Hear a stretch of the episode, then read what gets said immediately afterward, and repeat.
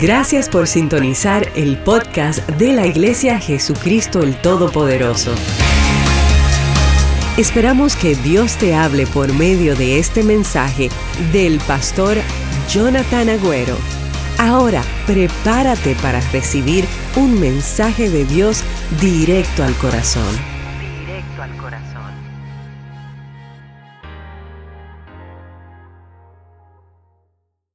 Qué lindo poder estar en la presencia del Señor y adorarle y poder levantar nuestras manos, aunque sea en nuestra sala, en nuestra cocina, donde sea que te encuentres. Y es un privilegio poder entrar en este Día de las Madres, en tu casa eh, o en tu lugar de trabajo, en tu oficina, donde sea que estés viendo esto y poder compartir contigo, mamá y también familia, una palabra que pueda bendecir tu vida. Alguien una vez dijo, la vida no viene con un manual, viene con una madre. Y es tan cierto, y de muchas maneras las madres son manuales, ¿verdad? Eh, nos dan instrucciones, nos ayudan a poder saber qué hacer cuando estamos en situaciones que no sabemos qué decisión tomar. Así que honramos a todas las mamás que están aquí. Y yo creo honestamente que fuera de Dios, la palabra que contiene más adjetivos en todo nuestro vocabulario tiene que ser la palabra madre. Eh, cuando hablamos de madre, se me viene a la mente cariñosa, eh, fiel, amable, trabajadora, cocinera, emprendedora, consejera y tantas más. Podemos estar toda la mañana solamente mencionando aquellas cosas que representan las madres. Así que le mando un fuerte abrazo a mi mamá, a mi esposa también, que son excelentes madres, a mi hermana. Quiero hablarte acerca de tres madres en la Biblia y tres diferentes características que tenían estas madres, estas historias bíblicas que son verídicas, que seguramente podremos identificarnos con ellas. Ahora, no fueron madres perfectas porque creo que ninguna madre es perfecta. Toda madre tiene sus cositas, pero a través de estas historias verídicas de la Biblia vamos a poder ver cómo Dios ama a las madres de una manera muy especial. Y para aquellos que están mirando este programa y ya no tienes a tu mamá contigo porque ya partió, se fue con el Señor, esto no debería ser un motivo de tristeza, al contrario, conociendo el corazón de una madre. Lo último que quisieran ellas es que estuviéramos tristes en este día. Seguramente quisieran que las celebremos. Así que hoy aquellos que no tienen a sus mamás contigo, por cualquier razón, vamos a celebrarla. Y los que tenemos el privilegio de sí tenerlas, con nosotros. Creo que es una hermosa oportunidad de poder bendecirlas, de poder celebrarlas, porque de verdad tener una madre es una bendición. Yo personalmente estoy agradecido a Dios por mi esposa. Carla, ella es una madre ejemplar. Yo vi cómo ella pasó las dos cesáreas para dar a luz a mis dos hijos. Pude ver en primer plano lo dificultoso que es y lo arriesgoso que es esa operación. Eh, recuerdo cuando estaba dando a luz a mi hijita mía hace dos años, que le pusieron la anestesia y como que la anestesia no cumplió su efecto. Y me acuerdo que estaba al lado de ella cuando ya estaban por sacar a mi bebé de su pancita y recuerdo que mi esposa estaba gritando del dolor porque 80% lo sentía porque no agarró bien la anestesia y vi Vi lo difícil que es dar a luz para una mujer. Vi también el esfuerzo de poder amamantar a mis dos hijos durante un año y medio cada uno, dándole el pecho, cocinándoles. E-, es un sacrificio. Así que hoy yo quiero honrar a mi esposa Carla Agüero. También quiero honrar a mi mamá Estela Agüero, que durante todos estos años he podido ver un ejemplo de una madre de Dios en ella.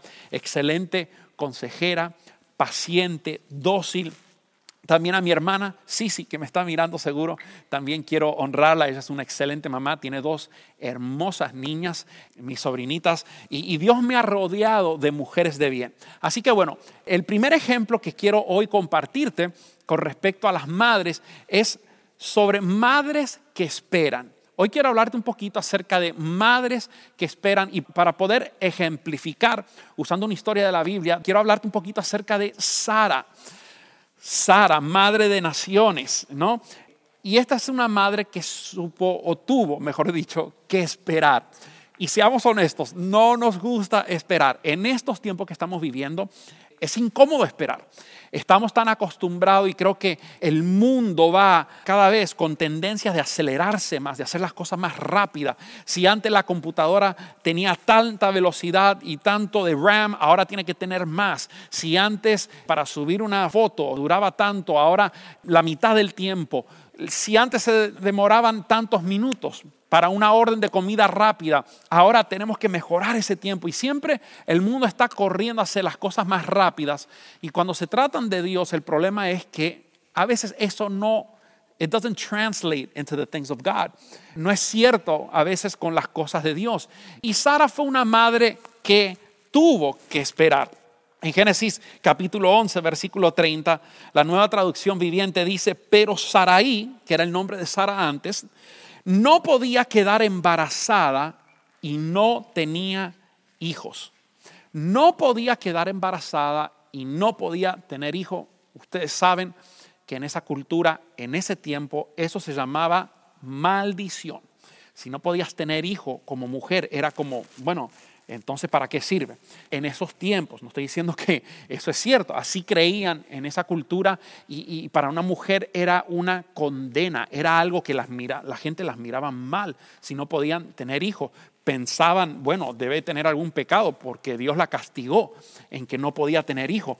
Génesis capítulo 15, versículo 2, Dios le habla a Abraham. Abraham es el esposo de Sara el padre de la fe, muchos de nosotros conocemos su historia, y le habla acerca de una gran recompensa. Le dice, mira, Abraham, yo quiero hacer algo que nunca he hecho en la historia de la humanidad. Eh, quiero, quiero hacer algo contigo. Tengo este plan, quiero hacer una nación que, que su pueblo va a ser mi pueblo y yo seré su Dios y los quiero bendecir, los quiero prosperar. Vas a tener gran recompensa. Tus generaciones y, tu descendencia van, va a ser algo increíble. Y, Abraham dice esto en Génesis 15, 2. Dice, ¿de qué me sirve todas tus bendiciones si ni siquiera tengo un hijo?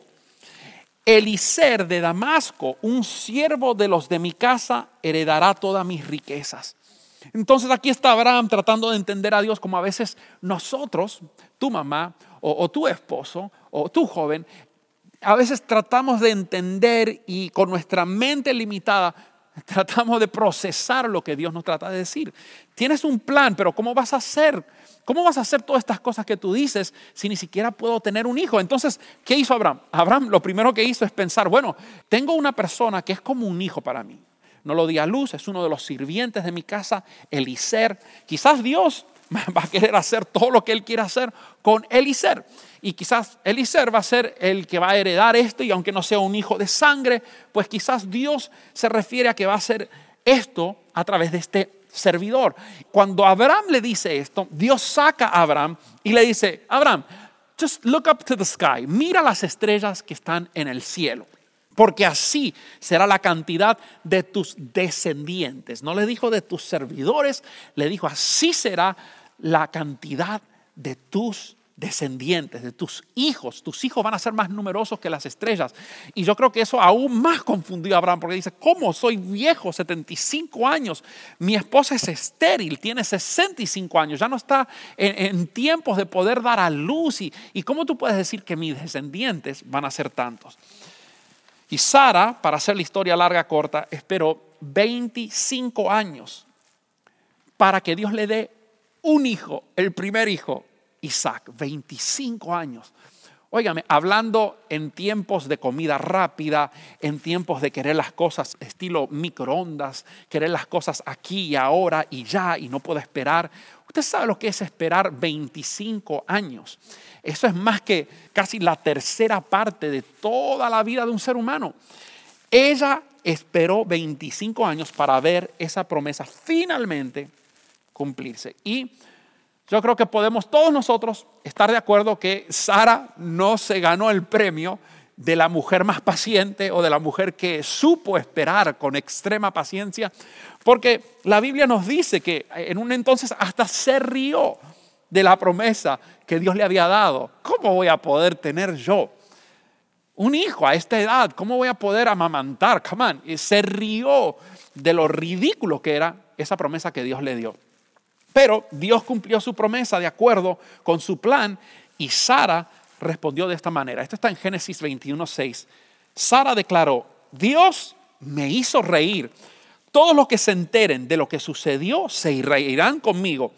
¿Quién le hubiera dicho a Abraham que Sara amamantaría a un bebé? Sin embargo, le he dado a Abraham un hijo en su vejez.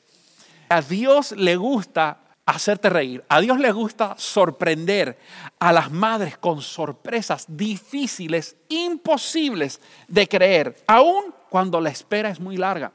Quiero hoy hablarte a ti, mamá. Tú que me estás viendo, tú que te estás conectando aquí, tú que estás siendo abrazada y mimada por tus hijos en tu casa quizás, o quizás debido a la cuarentena estás solita ahí, eh, pero Dios te está abrazando. Yo quiero decirte hoy, ¿qué estás esperando? ¿Qué esperas? ¿Qué es lo que has estado esperando por tanto tiempo? Esperando quizás que situaciones cambien en tu casa, esperando que tu esposo cambie, que tus hijos cambien quizás, o esperando que finalmente seas comprendida por una vez, que puedas ser comprendida o entendida, esperando que quizás Dios te haga justicia por algo que te sucedió, o, que cambie la situación de tu economía que has vivido de una manera apretada durante tanto tiempo y esperando las promesas de Dios y sigues diezmando y sigue ¿Y cuándo va a cambiar? Y a veces la espera, creo que todos ustedes pueden estar de acuerdo conmigo, a veces la espera se hace larga, larga, larga y parece que no va a llegar. Yo quiero hoy motivarte a que al igual que Sara, sigas esperando. Quizás no te vas a ganar el trofeo de la mujer más paciente o de la mujer que esperó sin duda. Quizás has tenido que luchar con duda, con inseguridad. No sabes qué, sigue esperando. Porque las promesas de Dios son veraces, aun cuando las cosas parecen imposibles de cambiar. Y luego quiero hablarte de otro tipo de, de, madre. Quiero usar este segundo ejemplo para hablarte acerca de madres que soportan. Madres que soportan. Y yo creo que una de las cosas que describen a las mamás es el peso a veces que pueden soportar. Las madres son fuertes, óigame, eh, las mujeres son poderosas. Y quiero usar el ejemplo de la Biblia de Agar, el ejemplo de Agar. Y para comenzar, aquellos que no conocen quién fue Agar, Agar era una esclava egipcia, número uno. Era una esclava que había sido traída desde Egipto y era, segundo, la sirvienta de Sara, de quien acabamos de hablar. Era la sirvienta de Sara y encima una esclava. Su opinión, obviamente, al ser esclava no valía mucho. En esos tiempos habían esclavos, servidores.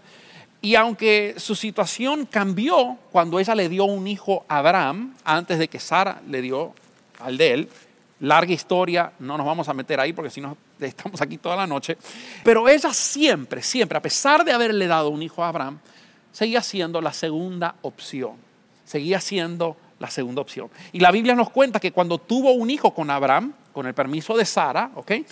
Y luego nació Isaac a Sara, comenzó una rivalidad entre Agar y entre Sara, porque las dos supuestamente le habían dado hijos a Abraham. Eh, y entonces los hijos, había competencia entre ellas. Obviamente el hijo de Agar era más grande, el hijo de eh, Sara era más pequeño, pero era el hijo de las promesas. Entonces había rivalidad con respecto a estas dos mujeres. Y, en una de esas, Sara le dice a Abraham, mira, Abraham, eh, esta mujer me está sacando de quicio, ya no puedo más con ella, he tratado de, sobrellevar toda esta situación, esta relación, de poder estar tranquilos y en paz, pero no puedo. Así que yo quiero que la votes. ya no hay lugar para nosotros cinco, tienen que irse, vamos a hacer nosotros tres nada más. Tú, yo y Isaac. Ella y tu hijo, bye bye. Imagínese Abraham, porque si lo vemos desde el punto de vista del hombre, era, era el hijo de Abraham. Abraham comenzó a sentirse mal y yo me imagino que esa noche no durmió, fue a Dios y le dijo, Dios, ¿cómo puedo hacer? ¿Cómo, cómo voy a abandonar a mi hijo? ¿Cómo puede ser que, que, la eche a esta mujer y, afuera de mi tienda que hay? hay? Solo desierto. ¿Qué va a hacer de su vida? Eh, ¿Seré responsable? Y tuvo tantas preguntas en medio de todas esas dudas que tenía, Dios se le apareció y le dice, mira, Abraham, en todo lo que te hable Sara, hazle caso. Entonces Abraham estuvo tranquilo, dijo, Dios está en el asunto, voy a obedecer a Dios. Así que mandó por el desierto a esta mujer, Agar, con su hijo, con provisión para el camino. Obviamente, en medio de un desierto, no teniendo un destino, comienzan a caminar, se le acaba el agua, se le acaba eh, todo lo que es la comida y no saben qué hacer. La Biblia dice que esta mujer, su hijo estaba llorando, agarró a su hijo, lo puso debajo de un árbol, de un arbusto, y el hijo quedó tendido llorando, se le partía la cabeza y la mujer no podía soportar ver a su hijo muriendo. Usted sabe para una mamá lo que es ver a su hijo muriendo, que necesita agua y no poder hacer nada. No podía soportar esa situación, así que dejó a su hijo debajo de un árbol y ella se fue a, unos metros eh, y comenzó a llorar. Cuando está en esa situación, Dios se le aparece a esta mujer y le dice, esto está en Génesis 21, 17. Pero Dios escuchó llorar al muchacho y el ángel de Dios llamó a Agar desde el cielo y le dijo, Agar, ¿qué pasa? No tengas miedo. A veces eh, Dios es tan irónico y uno a primera instancia uno puede decir, pero Dios, aren't you aware of what's going on? ¿No te das cuenta de lo que estoy pasando? Mira mi hijo, está llorando, no tenemos agua. ¿Cómo que qué me pasa? Eh, es bastante obvia la situación. Y Dios a través del ángel le dice, no tengas miedo. Dios ha oído llorar al muchacho. Allí tendido en el suelo, ve a consolarlo, le dice, porque yo haré de su descendencia una gran nación, similar a lo que le dijo Dios a Sara y a Abraham. Entonces Dios abrió los ojos, presta atención, la Biblia dice que Dios abrió los ojos de Agar y ella vio un pozo lleno de agua. Enseguida llenó su recipiente con agua y dio de beber al niño. En esta mañana yo creo que Dios está haciendo abrir los ojos de muchas mujeres, de muchas mamás que están en situaciones difíciles, situaciones drásticas de las cuales tú no puedes salir, de las cuales, es más, no ves cómo hay una posibilidad de poder salir de esa situación situaciones que quizás han perdurado por mucho tiempo. Y hoy Dios te dice, mira mujer, hoy yo voy a abrir tus ojos. A mí me interesa cuando Dios dice eso, porque digo, bueno, ¿qué era? Que no lo estaba viendo, que era? No podía verlo, tenía una venda, ¿cuál era el problema?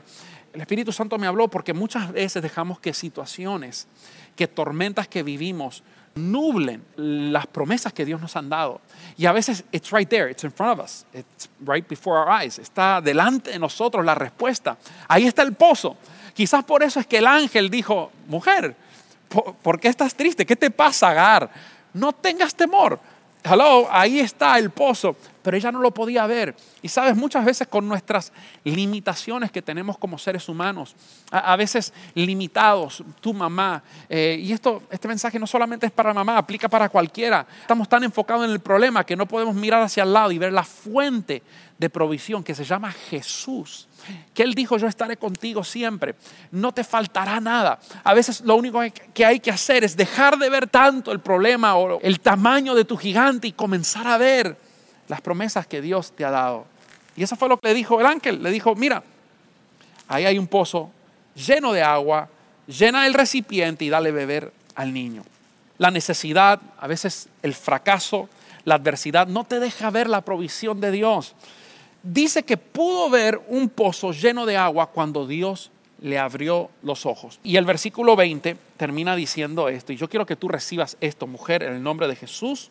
Dios abrirá tus ojos y verás la provisión que necesitarás y no te durará un solo día, porque mira lo que aconteció a partir de ese momento. No fue que él tomó, vivió un día más y al otro día tuvo sed y murió. No. Versículo 20 dice, el muchacho creció en el desierto. No llegaron a una ciudad.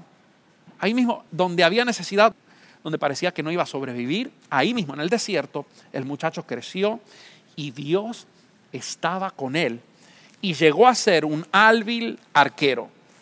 No un arquero de Real Madrid, un arquero de los que tiran flechas, ¿verdad? Llegó a ser un arquero impresionante. Dios usó a este muchacho y le dio la misma promesa que le dio a Abraham y a Sara. Haré una gran nación de ti. Yo quiero hoy decirte, ya sea que estés esperando, que seas una madre que espera, o una madre que estés soportando ciertas cosas, soportando por mucho tiempo situaciones que no cambian. Hoy Dios quiere abrir tus ojos para que puedas ver la fuente de provisión que Dios tiene para tu vida. Y por último, quiero hablarte acerca de este tercer grupo de madres. Madres que creen. Madres que creen.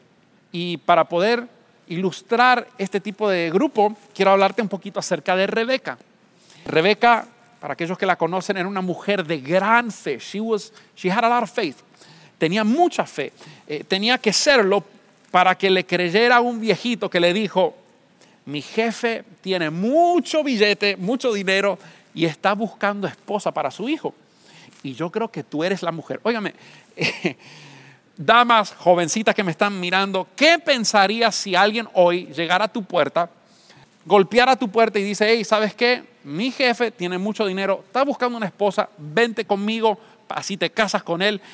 Y, ojo, no había Instagram, no le podía mostrar la foto, de verdad, no había teléfonos, no podía ver a ver si de verdad tenía billete el hombre o, o si era bonita el muchacho, nada.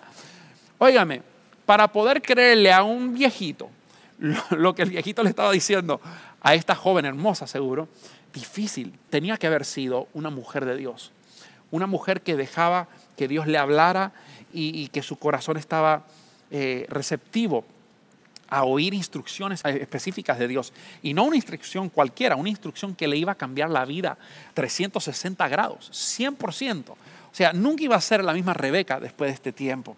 Y ahí llega eh, este viejito y ella le cree. En ese tiempo no habían selfies para que el sirviente se tomara uno con la chica y de repente se la mande a Isaac para que la apruebe. No existía nada de eso. Entonces, dice la Biblia, en Génesis 25, la Biblia dice que luego de casarse, con Isaac, quedó embarazada. Y sentía mientras estaba embarazada que era como una guerra en su vientre. Yo sé que las mujeres a veces sienten, yo me acuerdo cuando mi esposa estuvo embarazada las dos vueltas, a veces cuando ya estaba cerca de dar a luz, se veía como el niño entero se daba vuelta así, pasaba de un lado para el otro, algo sorprendente. Pero esto era algo especial, no se estaba moviendo así como se mueve un niño normal, era como si fuera una batalla. Era una guerra. Y Dios le dijo en Génesis 25, 23, los hijos que llevas en tu vientre llegarán a ser dos naciones. Y desde el principio las dos naciones serán rivales. Una nación será más fuerte que la otra y tu hijo mayor servirá a tu hijo menor. Yo quiero detenerme ahí un segundito porque en esos tiempos el hecho de que un hijo mayor sirviera al menor, it was unheard of. E, eso no se daba. Era counterculture, contracultura, el hecho de que el hijo primogénito, el primero que salió, Esaú, ¿verdad? tuviera que servir a su hermano segundo. No, la, la, cultura judía no permitía eso. Es más, al hijo primogénito le tocaba el doble de la bendición, ¿verdad? El doble de la herencia que le tocaba a los demás hijos. Entonces, el hecho que Dios le diga esto a esta mujer mientras está embarazada era algo que, it was weird, super weird, algo totalmente contra todo lo que ella había creído y lo que se conocía hasta ese tiempo. Pero, siendo una mujer que cree, préstame atención, siendo una mujer que cree, abrazó la palabra de Dios y la guardó en su corazón. Cuando ya llega el tiempo de entregar la bendición al primogénito, ya su esposo ya era adulto, la Biblia dice que ya casi no podía ni ver, había pedido su visión, y entonces llegó el tiempo de que Isaac tenía que bendecir supuestamente a Esaú, que era el primogénito. Y le dice, bueno, Esaú sal a buscar una casa y prepárame un guiso rico porque hoy va a ser el día de tu bendición. Ah, Esaú salió y la mamá estaba escuchando todo esto. Y entonces mira lo que sucede. Rebeca en ese momento se acordó y tomó muy en serio lo que Dios le había hablado durante su embarazo. A veces no pensamos en esto, pero Rebeca tuvo que tomar el riesgo de engañar a su marido con tal de seguir y obedecer la promesa de Dios, porque creía que lo que ella había recibido y escuchado, 100% sin duda, había venido de Dios. Entonces, quiero aclarar algo. Dios no llamó a Rebeca al engaño, ojo, ¿ok? Porque hay gente que puede usar eso para aprovecharse y engañar y hacer cosas malas. No. Dios no llamó a Rebeca al engaño, pero Dios es soberano a pesar de las buenas o malas decisiones que podamos tomar. Y su plan se desarrolló exactamente como había dicho Dios que se iba a desarrollar. Y más tarde, su hijo Jacob lucharía con Dios y se le daría un nombre nuevo, el nombre de Israel, que hoy en día conocemos como la nación, la nación Israel. Todo salió por este muchacho y por ella escuchar la voz y creer a Dios, aun cuando no era la costumbre, aun cuando era contra la cultura, contra todo lo que todo el mundo creía. Eh, pudieran decir que ella era loca, ¿cómo que, el, ¿cómo que el mayor va a servir al menor? Pero Dios lo dijo y sé que era Dios y obedeció. Y yo quiero hoy terminar este tiempo que tengo en este hermoso día de las madres. Quiero decirte, hoy es tu día, mujer. Mamá, hoy es tu día. Este es el día del Señor para tu vida. Proféticamente, este es el día que has esperado, mamá. Eh, este es el día que quizás hasta ahora has soportado mucho para llegar aquí. Mujer, este es el día en que sigues creyendo a pesar de, las, de todas las cosas que están contra ti. O quizás tú eres la mujer de las tres. Quizás te ha tocado esperar, soportar y creer. Pero hoy quiero decirte que tú eres bendita. Quiero asegurarte que Dios está contigo. Y al igual que Sara, al igual que le pasó a Agar, al igual que le pasó a Rebeca, Dios tiene un plan que quiere cumplir. He wants to accomplish his plans through you because he's not done with you. Él no ha terminado contigo. La descendencia tuya, tus hijos están en el corazón de Dios. Dios está trabajando. Hay cosas que Dios todavía quiere hacer. Hay cosas que, que, Dios quiere usarte a ti para poder lograr, por más locas que sean, por más increíbles o difíciles de creer. ¿Sabes qué tuvieron en común estas tres mujeres? Aunque fueron muy distintas, las tres escucharon la voz de Dios. Ponte a pensar en esto.